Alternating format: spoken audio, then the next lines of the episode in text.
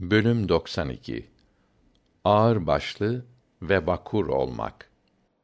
Rahman'ın has kulları yeryüzünde alçak gönüllü olarak yürürler ve her ne zaman kötü niyetli, dar kafalı, kendini bilmez kimseler kendilerine laf attığında incitmeksizin selam derler geçerler.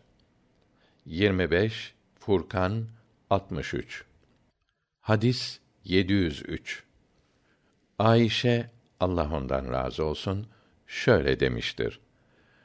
Rasulullah sallallahu aleyhi ve sellemin küçük dili görünecek kadar kahkaha ile güldüğünü hiç görmedim. O sadece gülümserdi.